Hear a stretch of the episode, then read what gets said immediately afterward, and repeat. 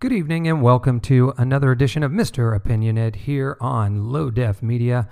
I am Mike, I am your host, and tonight we've got three, maybe four topics that I think are relevant and worth discussing tonight. So glad you have taken the time to join us here on Low Def Media. So, what is the first topic? Uh, the first topic is this. Uh, we just got done with uh, Amazon Prime Days.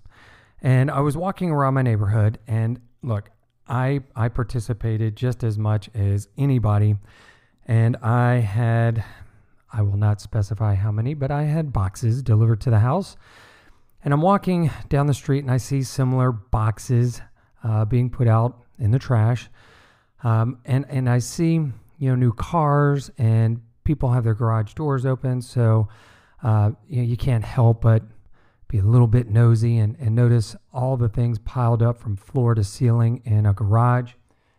And so, my question is this How much stuff is too much? When does it become enough? Now, I know I suffer from materialism as much as anybody else, but at some point it does beg that question. And, you know, society doesn't make it easy for us to say no or to scale back on the amount of material items that we possess because in today's society, you don't have to leave your house. You don't have to leave your couch to buy whatever it is you want. And I'm I recall a movie or I'm reminded of a movie called The Net with Sandra Bullock. And this was this was way back in the infancy of the internet where she never left her house. Her neighbors didn't know who she was, could not pick her up, pick her out of a lineup and she ordered her food uh, off the internet online. Uh, she had FedEx scheduled to come pick up at the house. Uh, she did all of her shopping online, so she never left. I don't recall if that was a phobia or something. I don't know why that occurred, but be that as it may, she didn't leave. And so her neighbors didn't know who she was. So if she had gone missing, nobody would have known who she was. And so that to me was foreshadowing of what we what we see now uh, the pandemic uh, brought this very much to light, where now m- even more tools were created so that we don't have to leave our house, we don't have to be inconvenienced, we don't have to drive somewhere to get something, we don't have to step foot in a store if we don't want to. That can come directly to our doorstep, and then all we have to do is once once that person leaves, just open the door and go grab her stuff. And so, at what point and I don't know that there is an actual hard number. Uh, I don't know that if it can be quantified, but at what point do we say, okay, enough is enough? Is it when we have the one thing that we need and then one backup? I will tell you this: I feel I feel very comfortable, very happy when I can open up. Let's just say the um, the linen closet in the bathroom, and I look in there, and if I need uh, a tube of toothpaste or a box of band aids. I've got it. Soap, shampoo. Because I shop at Costco, you tend to get that stuff in, in larger quantities, but I have it available. I love having the security of a backup. And so I, I understand that part, but when you see elderly folks who live by themselves, you know, just the two of them, and they go to Costco and they buy, you know, the commercial size, toilet paper, paper towels, waters, that kind of thing. You have to ask yourself, you know, how much is too much? So I pose that to you. That that is the question for you today. And so I'm really hoping that you will give me some feedback, that you will get into those comments, that you will email me or, or drop a comment. Let me know what you think. When is when is enough enough? When do we have enough stuff that we can pull back the reins and say, you know what? We, we don't need any more. We, we've got enough. All right, so that's that's topic number one. Uh, topic number two is, is a bit more, I want to say it's a little heavier. I was watching the news the other day, and actually, I, I, I read a lot of news in the morning while I'm drinking my coffee. And yeah, USA Today, Fox News, uh, MSNBC, you know, just uh, uh, let's see, there's a couple other places Fox News, USA Today, MSNBC, Flipboard, just a variety of different places, right? And we, have talked about that on this this uh, platform about getting your news from a variety of different sources so it's not always skewed in one direction. You can get multiple sides of a story. So, I saw this story where a police officer is at an apartment complex, appeared to be an apartment complex, walks up to an individual in a car. And apparently, someone had called him and said that, hey, there's someone sitting out in the parking lot and, you know, he's just sitting in his car, doesn't live here. Can you go check him out? So he comes up to the individual says, hey, how you doing? Good evening. Uh, hey, do you live here? And the person immediately opens up the door, gets out of the car, and becomes very evasive. Doesn't answer the question. He goes, "Why do you Why do you want to know if I live here?" And so the officer, you know, becomes obviously defensive because now the person's out of the car and wants to uh, be confrontational. And so, you know, hey, why do you, why do you want to know? I'm not doing what what why are you bothering me? And so the police officer is still asking, "Hey, do you live here? Hey, calm down. You know, just don't do that. Don't do." That. Next thing you know, in the story, they don't show it, but the next thing you know, the police officer gets shot in the head. Now, this wasn't like a burglary. This wasn't uh, a chase. This was just a police officer walking up to a person in a car, asking them what they were doing. Person could have said, "Oh, I'm just waiting for a friend." Oh, okay, we, you know, if your friend doesn't show up, then you got to leave. Whatever. Could have gone a hundred different ways. Instead, uh, the individual decides to get belligerent, shoots the officer in the head. Now, the officer did live, but he's in critical condition.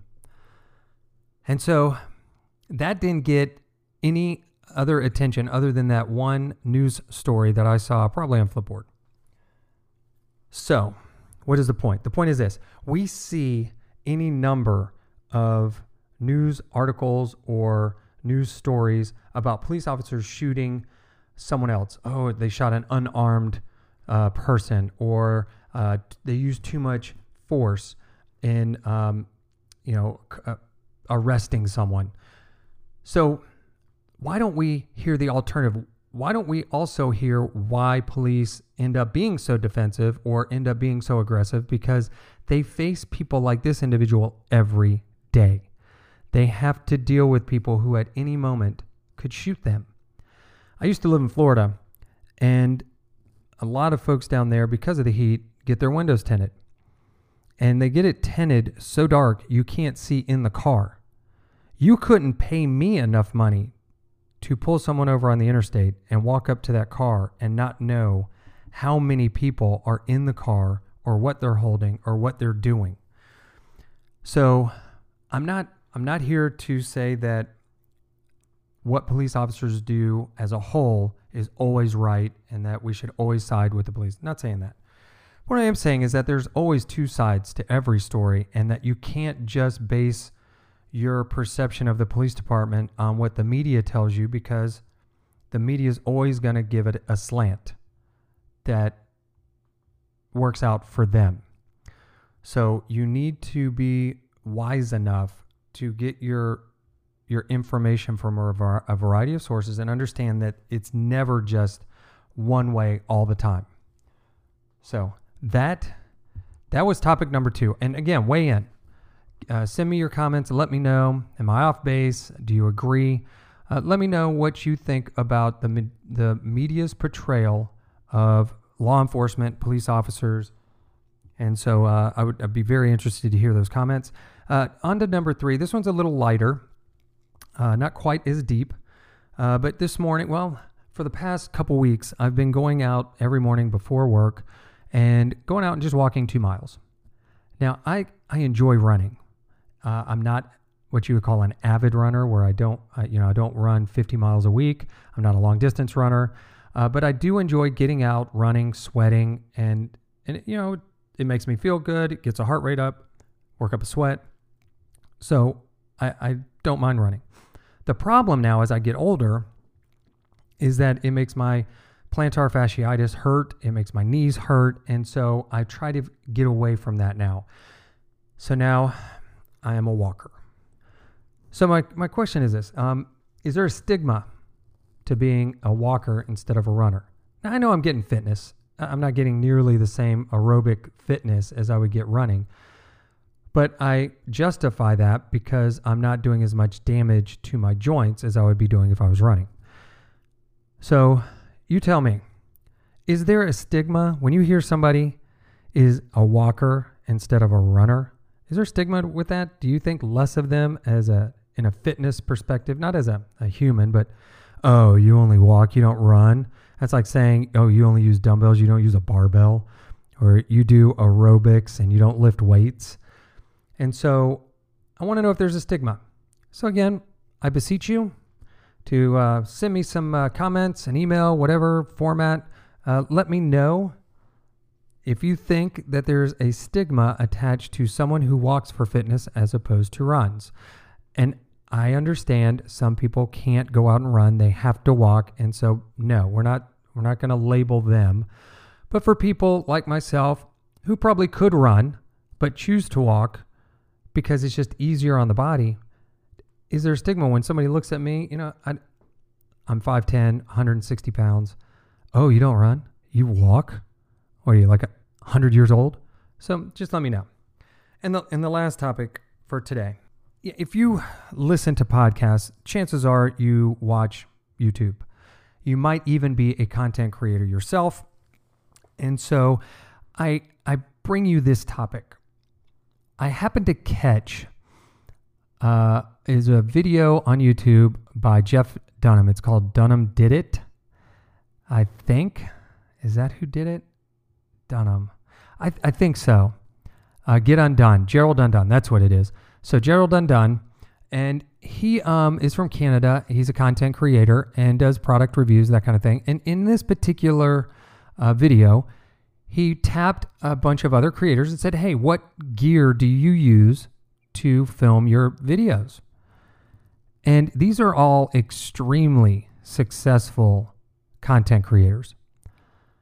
So as I listened to each one of them rattle off their gear, I would say 90% of them, a vast majority, had a Sony um, 7S3, and that's about a $3,000 camera. And that's just for, for the body. And then you got to put a lens on it. And they all had nice lenses. They all had expensive microphones and mixing this and that and lights and all kinds of stuff. So, my point is this I, have, I can't tell you how many times I've heard somebody on YouTube say gear doesn't matter. It all starts with content and start, you know, with whatever you've got and which is I'm sure exactly what they did. They started with whatever they had. It could have been a, a cell phone, could have been a simple point and shoot camera, a GoPro. They started with that. They created a channel. They got some traction, and as they got more popular, they increased their, their up their their game and got better equipment. And now all of them have a, a, Canon slash Sony equivalent level camera that's thousands of dollars. And so I, I pose this to you.